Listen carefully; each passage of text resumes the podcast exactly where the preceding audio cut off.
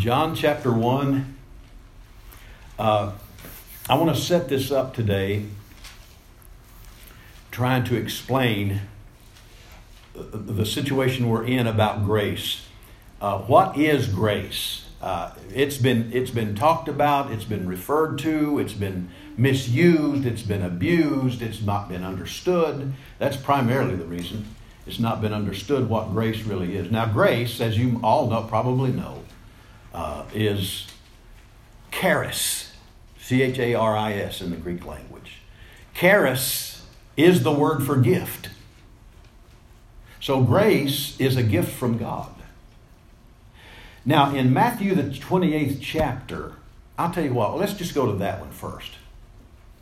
Sorry for this. You know, I, I know I'm a real wordy person, but be that as it may. Matthew, the 28th chapter, Jesus is about to tell these people what they need to do. Can you turn this down some a little bit?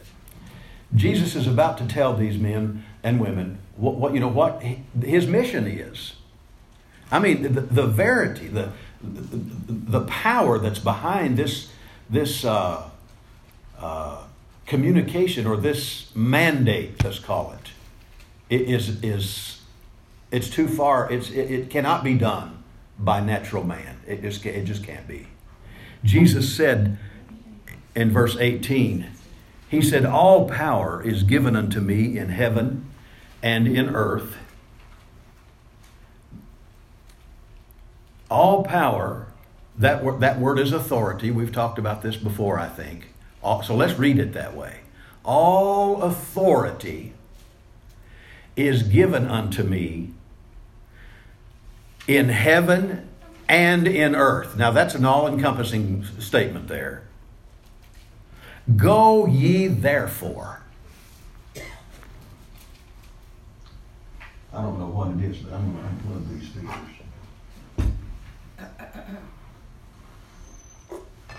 Go ye therefore. Well, don't that sound better? And teach. Now, this word teach is it, it means uh, uh, to to disciple.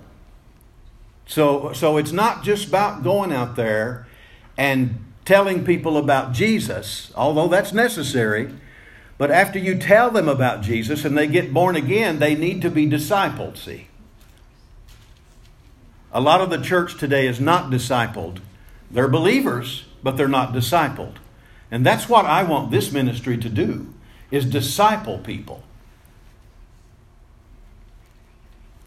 It's like that little article we read the other day. I think I posted it on my page there in Facebook how that that converts you know and, and, and disciples are totally opposite because a mere convert will give up when the pressure's on. Amen. But anyway, let's see. He says, uh, teach all nations, baptizing them in the name of the Father and of the Son and of the Holy Ghost.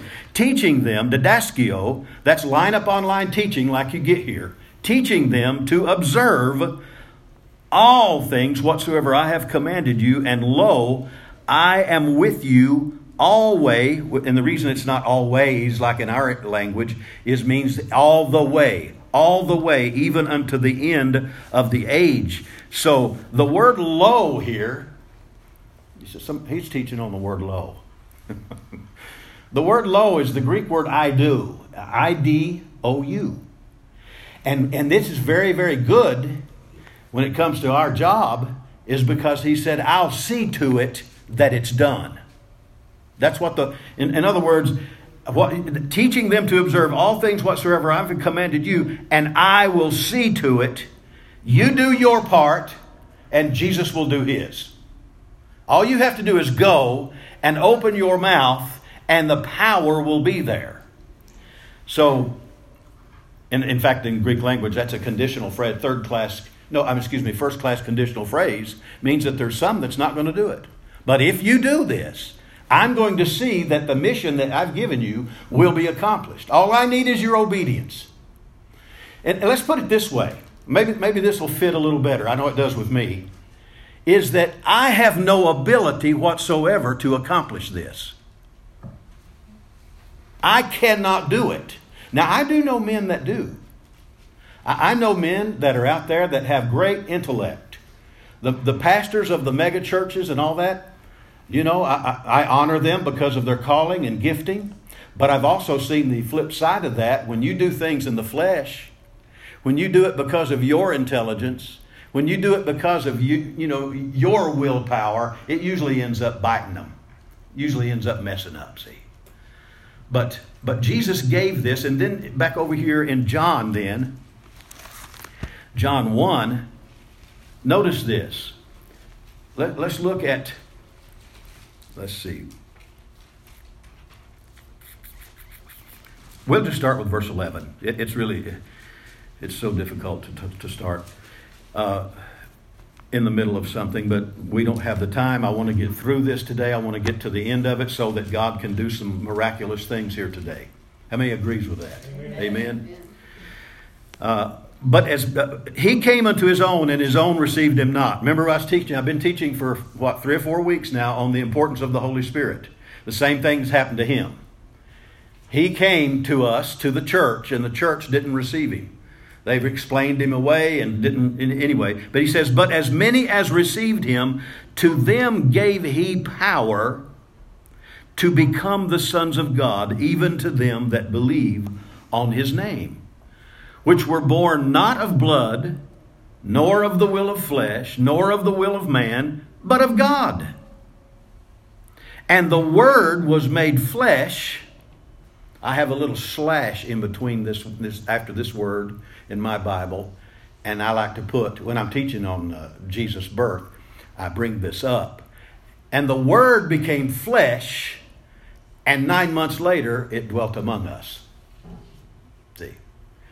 and we beheld his glory. It's theomai.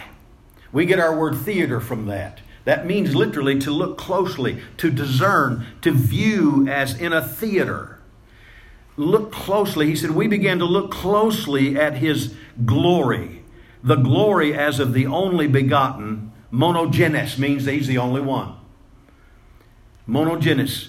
He's unique of the of only begotten of the Father, full of what? Grace. Grace and truth. Isn't that interesting? So interesting. Full of grace and truth. Now, God, I'm going to go ahead and give you this definition again. I've, I've referred to it many times, but the definition of grace is God's ability given freely to you to make you able to do the will of God. So there's no excuse. He's given us grace to do His will. Be doers of His word and His will throughout in our sphere of influence, wherever we are, throughout the earth, we can do His will because He has given us His grace. But notice this that grace came for G, from G, uh, to Jesus, and it said the word logos was made flesh, dwelt among us, and we beheld his glory, the glory of the only begotten of the Father, full. Now, the word full here, DD, is the Greek word pleroma. And this word pleroma is, is a word which describes completeness packed so full that you cannot get any more in it, sort of like Teru's suitcase was. She had to leave her robe down there because she could not pack it in. Well, that's that's the picture you need to fix in your mind about Jesus being full of, of, of uh, the glory, or the, excuse me, of grace and truth. He's full of pleroma. You can't, he couldn't get any more in there if he tried. Now he says, Verse 16, notice this For the law was given by Moses, but grace and truth came by Jesus Christ. Well, that was 17. and of his fullness have all we received. And notice this grace for grace. So here we have, he said, we have received his fullness. Now, we, we saw that Jesus was full of grace and truth. Now we have received that grace and truth, that fullness. We are packed so full of His grace that no more can be given. See? Remember what I told you hundredfold meant? You know, a lot of people have abused that. They want you to give something so you can claim a hundredfold return. Well, that's, that, that's not really what it means. It really means that there's no more to be given. You've got it all. And that's what we possess as children of God. We possess the fullness of His grace and truth inside our very being. And this flesh that we're walking around in, because of that fullness, has to be obedient. See, we're in charge of this, not God, not the Holy Spirit. We are. So, in Colossians 1:19, it also talks about that fullness. It says, In him all the fullness should dwell. And, they, and then he's talking about the church there. So God has given us more than is, than is needed. More, you know, you have more. I mean, how, how can I get this across to us? In fact, you have more of God's ability in you than you will ever find necessary to accomplish anything that He's called you to do. Grace is the all encompassing requirement to fulfill the, the Great Commission. It's the requirement. So, what do you think you would do if you were the devil and you heard these words spoken? He can't understand tongues, but he can understand when we, or when, when Paul and these other guys wrote these things and, and talked about them. What would you do if you heard that the church has the fullness of God? I mean, that That'll raise a chill bump. We have the fullness of God. We have all ability. Anything we need to do for God, we have the, we, we have the wherewithal. And Satan already knew, knew what the church is supposed to do. We're, we're about to get into some in depth teaching on how to overcome the evil strategies of the devil. And we're going to get into his character and we're going to we're going to show you how exposed he really is. There's five uh, five demotions of the devil from the time he fell until the, the end of it all. There's five of them. We're, we're going to expose his weaknesses and why he hates these things so much. In Ephesians 1 22 through 23, the fullness dwells in the church. Verse 17, as I read a while ago in first in, in John rather, it says, it says, But grace and truth came by Jesus Christ. Now, he said that because it's in contrast to law. See, John is saying these things to people who have known what the law was. Because it was customary for people, Jewish people, by the time they get three years old, they knew the Torah. They knew the five, the first five books of the Bible. They knew it backwards and forwards. They could quote it. Think, think about that.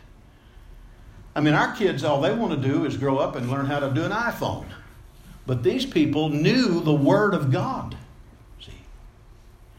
And so, so God has given these things to us. This grace and truth, it is, it is no comparison with how they functioned before.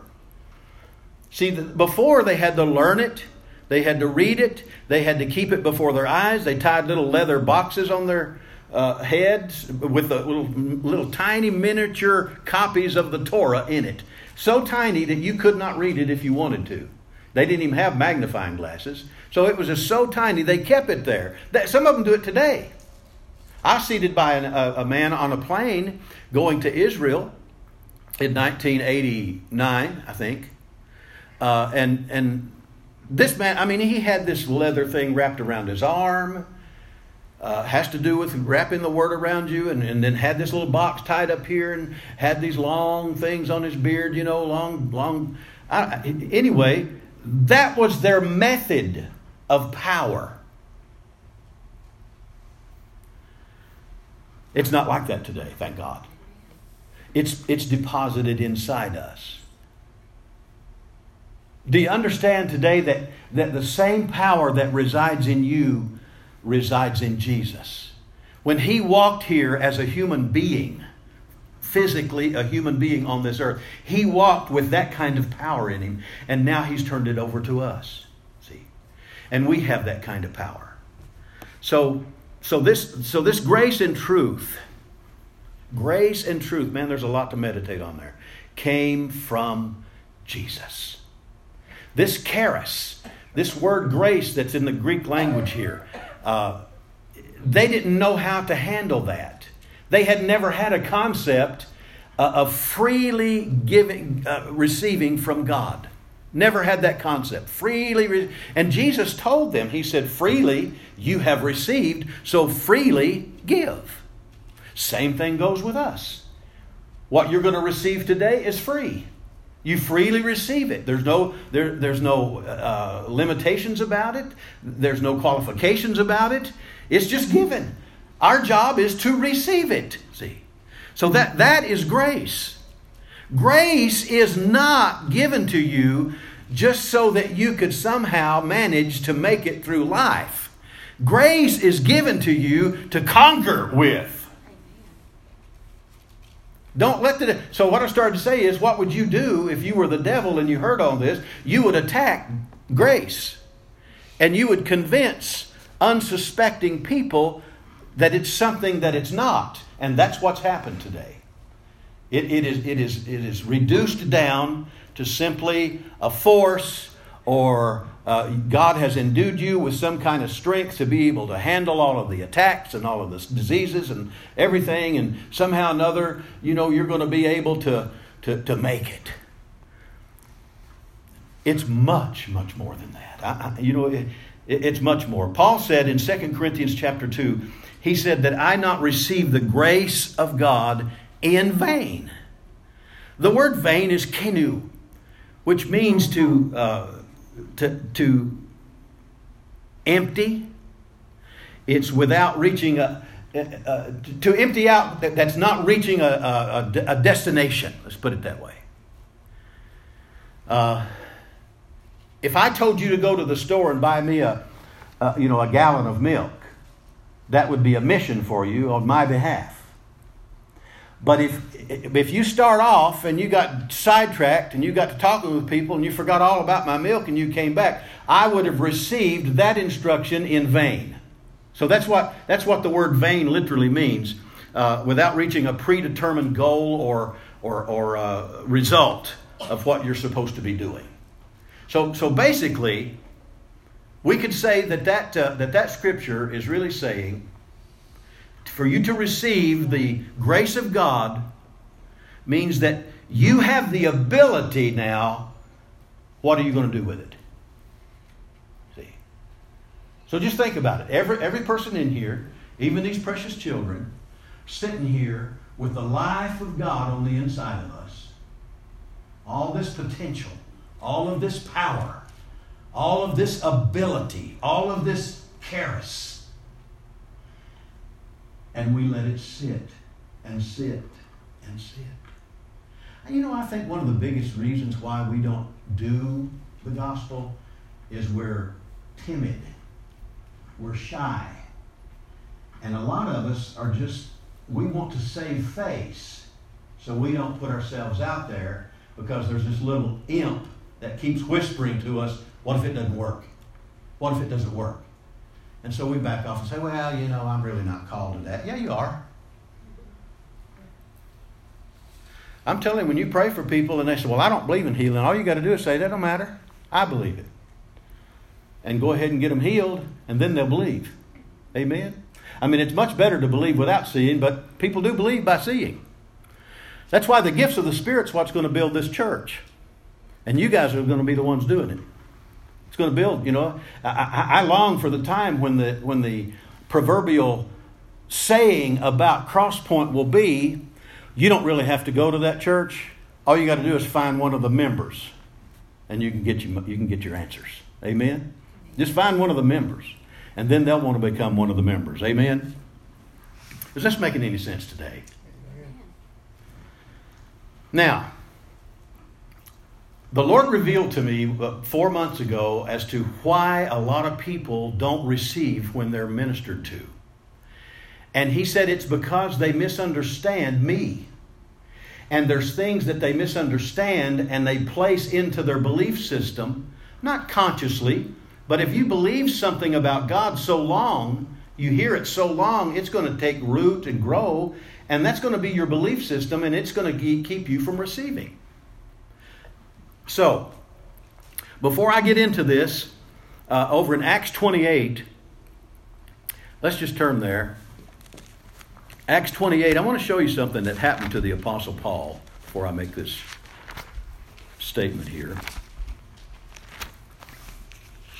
Acts chapter 28, and let's look at verse 3. We're going to go through verse 6. And when Paul had gathered a bundle of sticks and laid them on the fire, there came a viper out of the heat, fastened on his hand. And when the barbarians saw the venomous beast hang on his hand, they said among themselves, No doubt this man is a murderer, whom though he hath escaped the sea, yet vengeance suffereth not to live.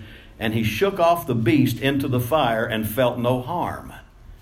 And howbeit, they looked when he should have swollen or fallen down dead suddenly, but after they had looked a great while and saw no harm come to him, they changed their minds and said he was a god. they changed their minds. Well, now, why do you think Paul was able to do that? He was full of the grace of God. Now, we don't know exactly when Paul received the revelation about the grace of God, but we know that it was very early in his ministry. And the Holy Spirit revealed to me that misunderstanding what Paul says about the messenger of Satan causes a lot of people to withdraw from their healing, to withdraw and come up with a different reason why things are happening to them. The Lord spoke that to me right in this office in here about, about four months ago. And I've taught on these things for a long time. But He's shown me things that I really had never seen. Same words, I just got new meaning for them. Uh, that's usually the way the Holy Spirit works. But uh, back then, and, and I tell you, I want to encourage you this week, please, may, maybe today or whenever. You re- read Acts 28, 27, and 28 and what Paul went through.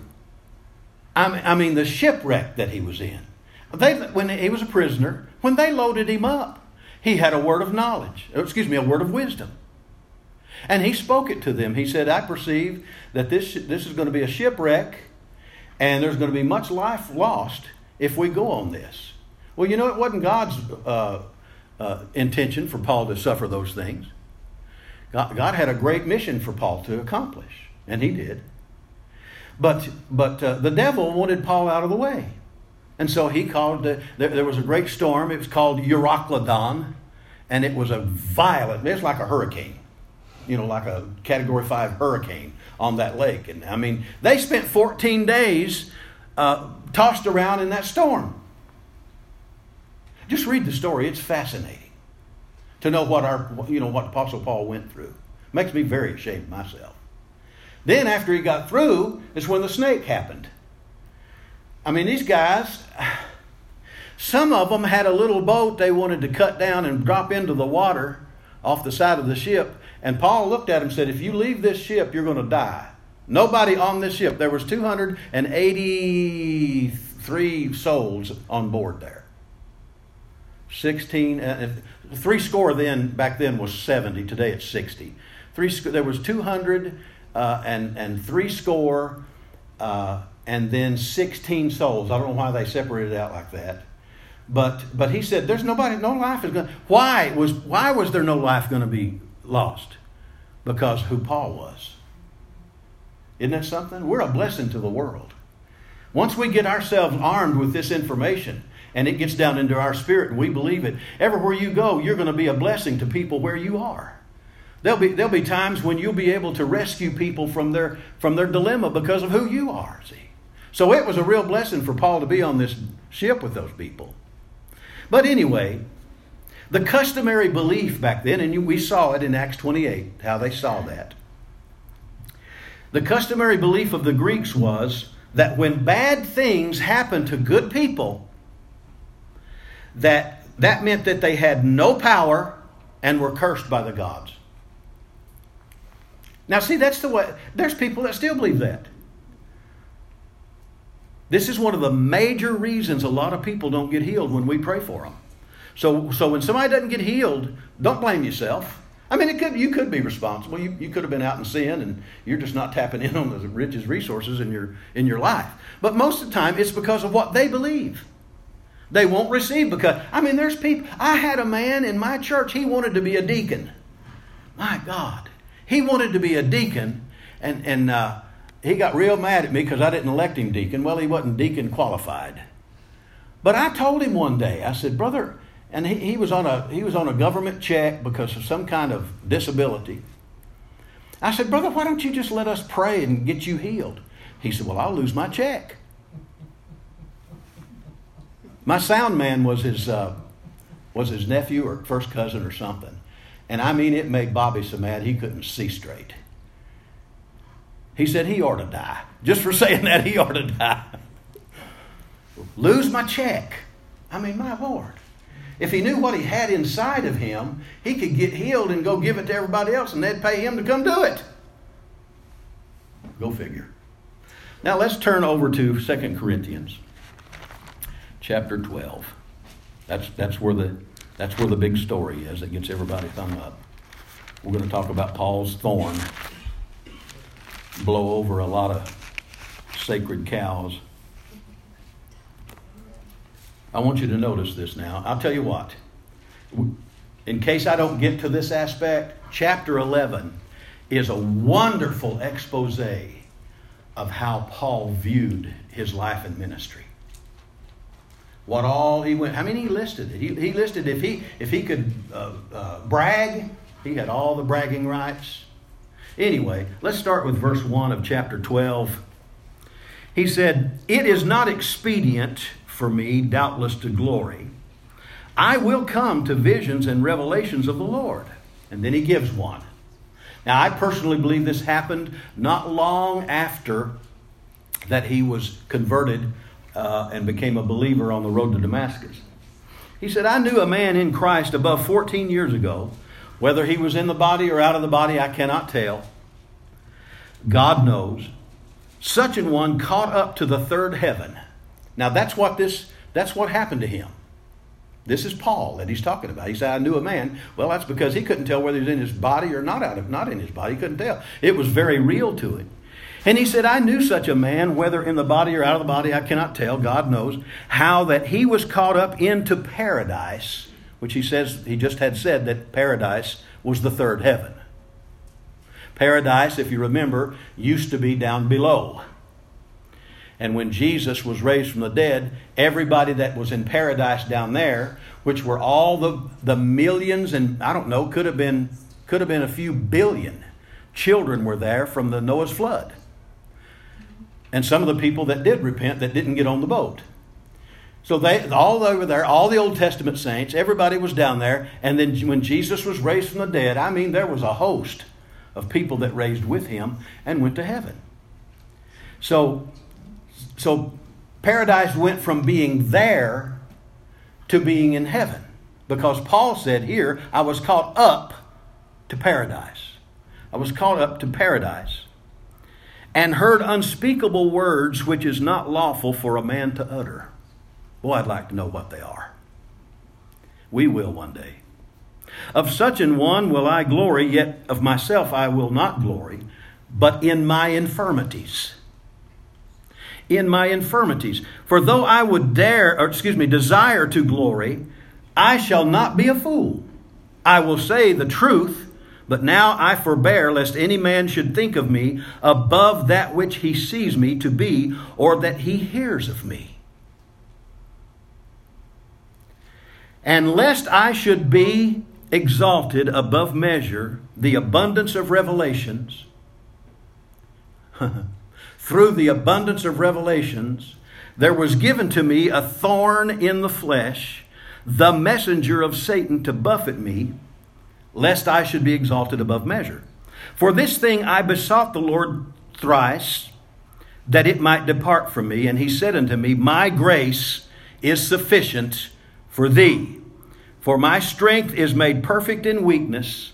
Most gladly, therefore, will I rather glory in my infirmities, so that the power of Christ may rest upon me. Therefore, I take pleasure in infirmities, in reproaches, in necessities, in persecutions, in distress for Christ's sake. For when I am weak, then I am strong. Now, let's back up here for a few minutes. He says, he says, I was, because of the abundance of revelations.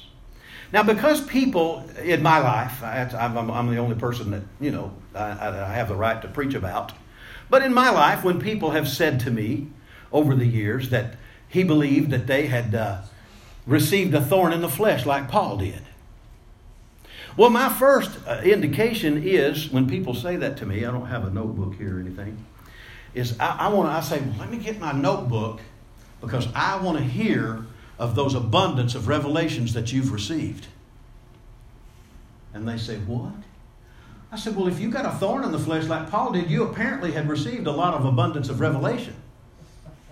Oh no, but God's working in me. See, they don't, you know, anytime you get upset with somebody because of the way they believe, I'm talking about fighting mad, that means you're not real secure in what you believe.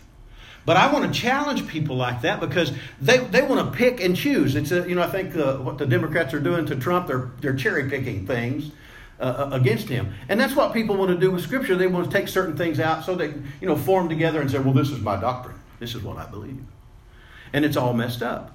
So he said, because of the abundance of re- revelation. But the word abundance is, we call our English word hyperbole.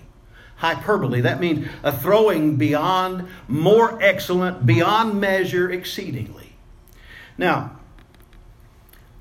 like I said, four months ago, I was sitting right in here in this desk, and I was just, I had this open to this passage of Scripture because it's always kind of needled me, know. I, I, just I just wanted to know because I I've I've had to counsel church members over the years too many times about this scripture because it was keeping them from from receiving from God, and so my eyes fell on the word measure, above measure, and the Holy Spirit said to me, "Whose measure?" I never had looked at it that way. Whose measure? It certainly wasn't God's measure, it was the measure that the devil had on him. Because you see, because of these revelations, now let me tell you something. When you have a revelation, there is a demonstration that follows. You start living out that word. Revelation. Something that's real to you, see. And so, because of the abundance, the hyperbole of abundance, the, the far exceeding uh, information, the, the revelation that God had given Paul. He was going to be exalted. You know, it's God's will for you to be exalted. And, and Satan didn't want him to be exalted above the measure that he had. In other words, he wanted to keep him low. He wanted to keep him beat down. And that's why those things kept happening to Paul.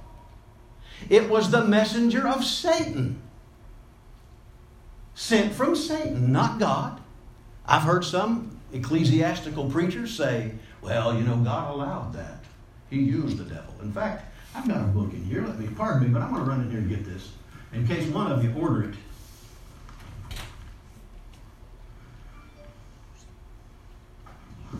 I've got two copies of this. And see here, I've got on here, bad book for research only. This is the serpent of paradise. And this guy, Erwin Lutzer, W. Lutzer, it is unbelievable at the stuff he wrote in here that God uses the devil for. I would burn it, but I'm going to wait in case I have to counsel somebody. If you don't think this is serious, you get out there and, you know, we're kind of sheltered here around Mooreland and Woodward, I think. But get out there and you'll see what man has done to the Word of God through stuff like this. R.C. Sproul, he was one of the big, big dudes in the Baptist church. I mean, he was, he was a big dude. he put the foreword in there. Oh, yeah, this is great. So when the Lord shared with me about whose measure, it got me to hunting. And so I've been building on this all the time. I've got several things cooking on the back burners in my heart, different things. But, but this has been back there. And he said, he said, because of the abundance of revelation, which is apocalypsis, you know, we get our word apocalyptic from.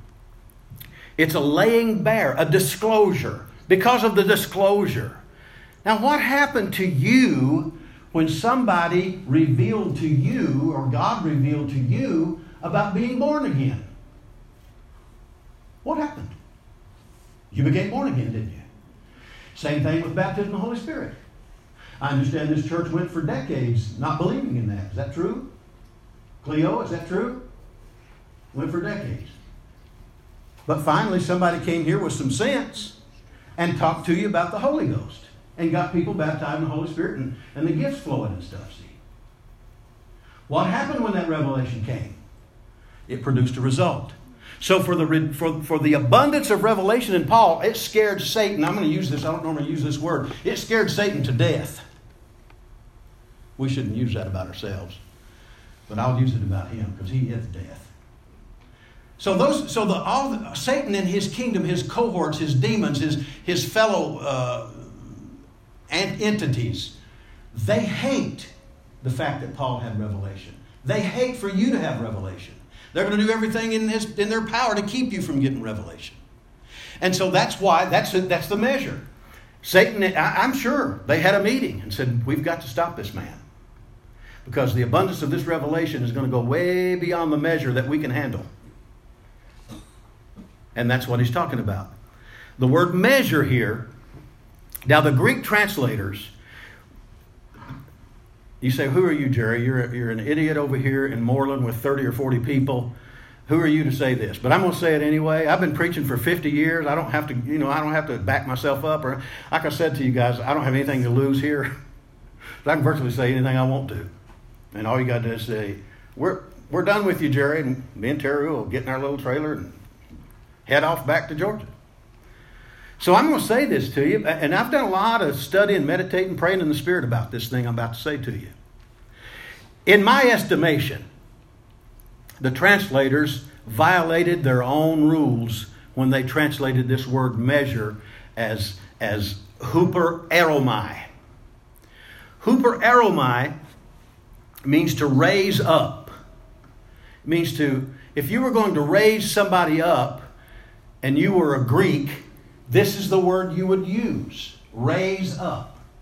If it's used about Jesus, how God highly exalted Jesus and given him a name above every name. See? Hooper, Hooper Eromai. It was used about Jesus being exalted. So this is, this is the word that should have been used to, to talk about somebody being exalted by God.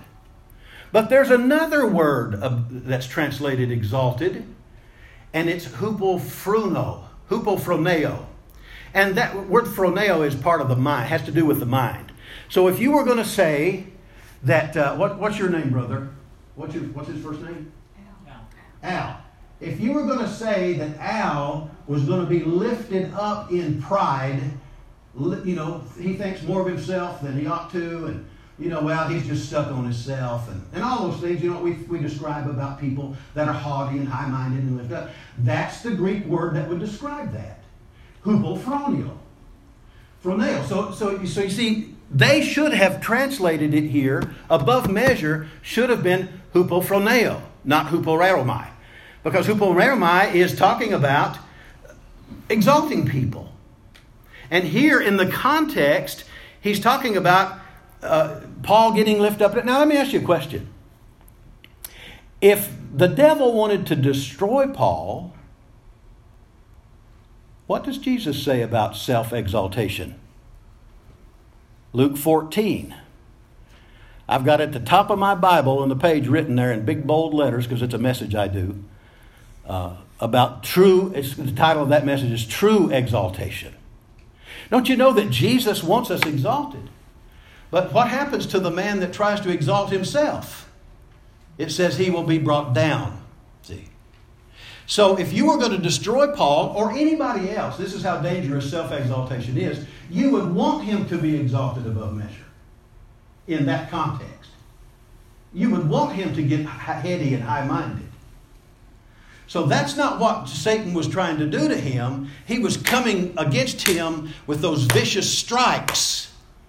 You know, when he said the thorn in the flesh, the word thorn there is talking about a sharp pointed instrument, whether it's off of a thorn bush, whether it's a pencil, whether it's a sword or a stake or whatever. That's what he's talking about. He said, There was given unto me a thorn in the flesh. Notice he didn't say in the spirit.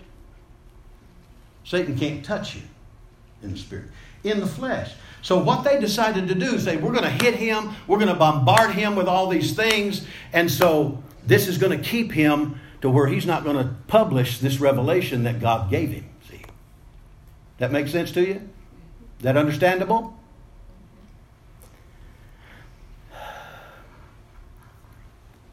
So, what did, uh, what did Satan give Paul now? Hmm? What did Satan give him? A thorn in a, it's called the skolops is the Greek word. A thorn in the flesh. You know, a point, a piece of wood, a stake, a splinter, you know, just to irritate him. Why? To buffet him. The word buffet, kolaphizo, it, it is a word that is used as for men in a boxing match. It means to strike just below the eye. And that's what he said to buffet me with. And then he said, you know, to maltreat with violence and all this stuff. Uh, Ephesians 4.31, I've got a note here. It's called anger, about anger. It's used of magistrates inflicting punishment and vengeance. So he said, I sought the Lord, verse 8, for this thing I sought the Lord twice or thrice, that it might depart from me. So, let's analyze the let's analyze the uh, where, where'd that guy go? Let's analyze what he says about it here. If God gave it to him, which that's what he says, if God is the one responsible, in fact, some of them even tell us that it was eye disease. Because Paul said in one of his letters, you see how big of a, a letter I've written to you and all this stuff. And so they assume you know, assumptions are always, pretty much always, for the benefit of the one doing the assuming. They assume that uh, God put this on him to keep him humble. I mean, think about that. They didn't have a Kia Sportage like I do to travel in. They didn't have a pickup truck. They didn't have anything. You know, they had to walk wherever they went or ride a mule or a donkey. So here God gives Paul not all, I mean, I can show you in the Word of God.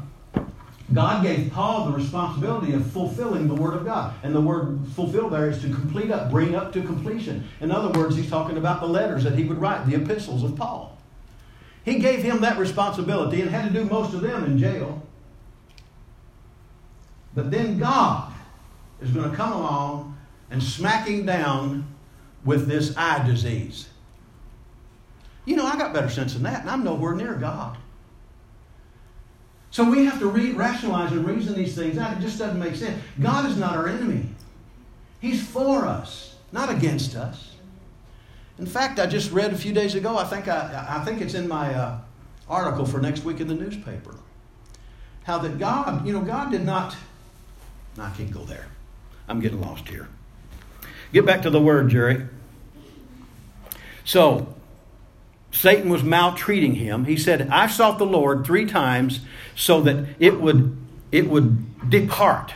Asphemia, it's the same word used for forgiveness of sins. To cause to withdraw, to remove, to back off. And then verse, verse 10 it says, Therefore I take pleasures in my what? Infirmities. Infirmities. Now, we're talking about a man of God that wrote some of the most outstanding documents that's ever been penned in the whole Word of God in the history of the world. He is the very one that put Romans 8:26 in the Bible and said that the Holy Spirit would take up with us. Remember us teaching about that? What tongues will do? The Holy Spirit will take hold with us against the problem that we're facing and throw it out of the way.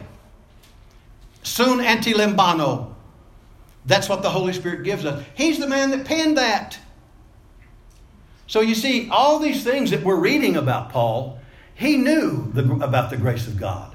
So it wasn't after all this stuff happened that he finally learned. He knew the grace of God was sufficient, and that means well able to take care of him wherever he went. Remember this when you're reading the account in Acts 28 when he's on the ship.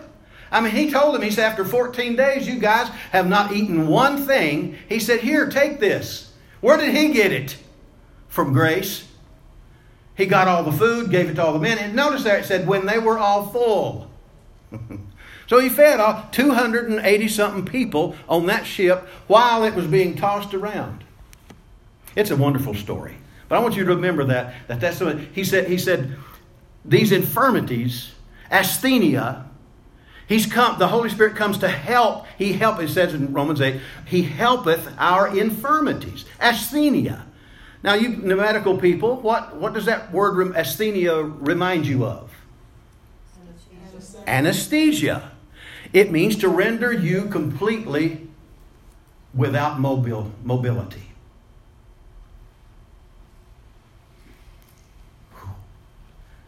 The inability to produce results. How many's ever had anesthesia to the point you couldn't do anything? I have. So you see, that anesthesia renders you incapable of movement. So why does Paul here say, I will glory in my infirmities? And here these guys, let me pick up this book again. Here these guys take that kind of concept and say, well, you see, God has to just lay us out so that he can get glory from our lives. You know, that's just ignorance before daylight. Why wouldn't Paul then say, I'm glorying in it? It's because he knows that because of the grace of God, nothing that he does in his flesh can do any good thing for the kingdom of God. He's no longer relying on his flesh. He's going to glory in that weakness. He's going to glory in the fact that his, that his flesh can't do anything to please God. But that grace that is in him, in his spirit, can do all the things that God has called him to do. So we need to start glorying in the fact I don't have any ability. I have nothing to offer you but the Word of God. I have not, I, I can't, I'm not musically inclined. You know, I, there's all kinds of things I can't give you, but I know that that thing that is inside me, the life of God, uh, empowered by the grace of God, can give you life, can give you healing, can give you whatever you need because of that life that's within me. Not because of my ability. So that's, that's what Paul is contrasting this about. Uh, because of these buffetings, these beatings. The liter- he, he literally sought the Lord three times about these beatings. Matthew 26, 67 shows us that Jesus was buffeted. Well, was that from God? Well, no. Why would God send his only begotten Son and then turn around and smack him? I mean, I, granted, there are people that need smacking, but God's not the one going to be doing smacking. Uh, 1 Corinthians 14 11 talks about Paul's suffering. Verse 13 there in that chapter, he, says, We are the offscouring of the world. That's how they were treated. 1 Peter 2 20 and uh, through 25, Peter says there, he, he said, Don't allow yourselves to suffer for unrighteousness. So, the abundance of revelations.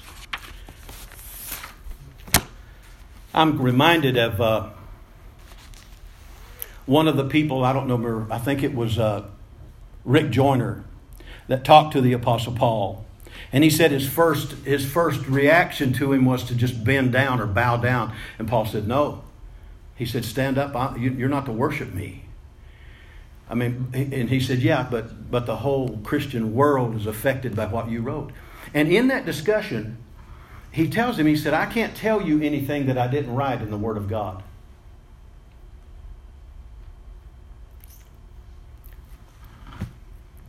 Anyway, So he besought the Lord. He said, My, my, my grace, my grace, my charis, my favor, my ability is sufficient. It's well able to take care of you. And Paul learned that. And that's what we all need to learn. Uh, if God's grace, which came through Jesus Christ, is identified uh, with the crucifixion, then its absoluteness is established. It can't be taken away. Amen? Uh, verse Ephesians 4 7 says, But unto every one of us is given grace according to the metron, the word measure, of the gift of Christ. Every one of us is given grace for that. So he says here that my grace is sufficient. It's the Greek word arkeo. To be possessed of unfailing strength. Literally, to be graced no matter what we face. We can have that. We, we could put that on our bathroom mirror. I am graced. I am graced. And that's, that's for all of us. Hebrews 13 5 C says that, that he hath said he, that I will never leave thee nor forsake thee. Verse 6 so that we may boldly say, The Lord is my helper, and I will not fear what man shall do unto me. Here, sufficient does imply to be satisfied with meager supply, but it means here to be to the satisfaction of endless supply.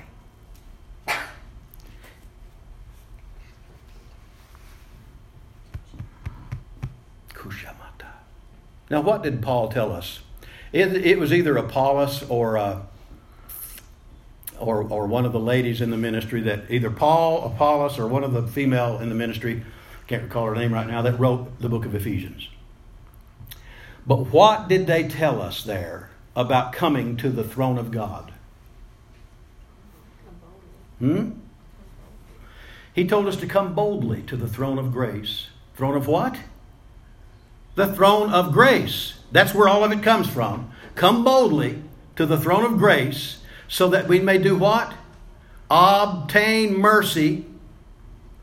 Obtain mercy and find grace to help in time of need. The all powerful grace of God. I'm kind of trying to get through here, so I'm passing up some things. So he tells us to come, come in, in time of need for help. Help in time of when? Need. need. That's what we're supposed to come. My precious daddy that raised me. I asked him not long, not too long before he died. I said, Daddy, you've heard my testimonies. You've heard of me praying for people and seeing them get healed. I said, Can I pray for you now? And my precious daddy said to me, Bless his heart. He said, Jerry, he said, that, that would make me feel selfish, knowing that all the people in the world need Jesus, and I'm going to trouble him with healing my body. That's pitiful. I loved him, though. I said, Okay. But there's so many people that's messed up with things that come, come boldly to the throne of grace to obtain mercy and find grace to help in time of need. Now, here is a saying here that I want it to be kind of a slogan for us in this church, in this ministry. I saw this in my spirit on a banner. It's the only reason I'm saying this. I want us to have a saying about who we are in our, in our ministry efforts in this community. There's grace for that. There's grace for that. I even said, I, I saw it another way too. There's a gift for that. All of the nine gifts of the Spirit. What, I, what, are, what are they? Gifts. That's charis. That's grace all of the grace of God, the nine of them, satisfies every situation in our lives. It, it leaves nothing uncovered. Everything is covered in our, in our existence. So anytime you have a problem, your neighbor has a problem, your kid has a problem, your parents have a problem, anything, anytime something comes up, when this kid that was in the wreck, when, when it comes to your attention, all you got to do is say is, there's a grace for that. There's a gift for that. And go ahead and give it to him. It's in you. You say, Well, I thought it was as a spirit wills. He's more willing than we are. If we'll just make ourselves available, He's more willing than we are to give these things away. Grace to help in time of need. The word help is boetheia. It means to hasten to the help of the oppressed. To help. In 2 Corinthians 6 2, I got up one morning real early to go to the restroom, and this came over my heart. I mean, it was so loud and so permanent. He said, I have succored thee. And so I immediately got, you know, when I could, I got, what, what does that mean? It means relief. 2 Corinthians 6 2. That's where he, that's where he quoted that. I have, I, have, I have given you relief. I have helped. I'd had this ministry on my mind before I went to sleep. You know, about the music, because what, what God has placed inside my heart about the music program here and the children's ministry here is uh, it, it doesn't even resemble what we have. And so I had that on my heart. And it was like when he said, I have succored thee. And that, that word there is an, is an old English word, which means to, I've come to your aid. And when I asked him about it, he said, Don't worry about that. I'm taking care of that. See? Grace. Grace. Hallelujah. 1 Corinthians 10 13, Paul said, There hath no temptation, and the word temptation here, peirazo, the word temptation can be translated three different words temptations, testings, and trials. So you can take that and put that in there without any violation of whatsoever. He said, there ha- let's set that, there hath no testing taken you, but as such as is common to man. Lambano is the Greek word taken, means to seize and take hold of. And peirasmos is always an evil word. But there's, there's no testing, there's no temptation, there is no trial that has taken you, that has laid hold on you, but such as is common of, with, of man. And he said, I have with the temptations, testings, and trials made a way for you to escape. That's grace. Paul wrote that. Don't you think he found out that God's grace was sufficient? We need to as well. James 1 13 through 15 is saying basically the same thing. It says, Every man is tempted, peirazo. Peirazo, tempt, test, trial. What is the purpose of temptation?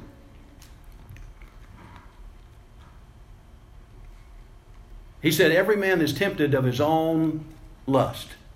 You know, temptation, testings, and trials start with you. He said, he said, so that then you become enticed. The temptation begins with us, and then when Satan realizes that, he begins to entice you, just like bait to catch by. Actually, the, the word there for uh, enticed is the word that means to catch by bait, to lure, eklio, the lure. It's the language of the hunting.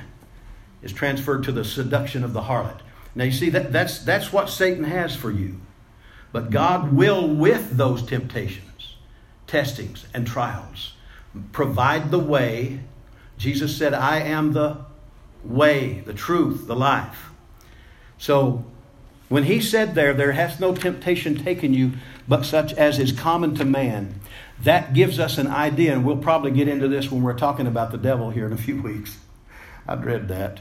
Anyway, that, that indicates to us the limitation that he has.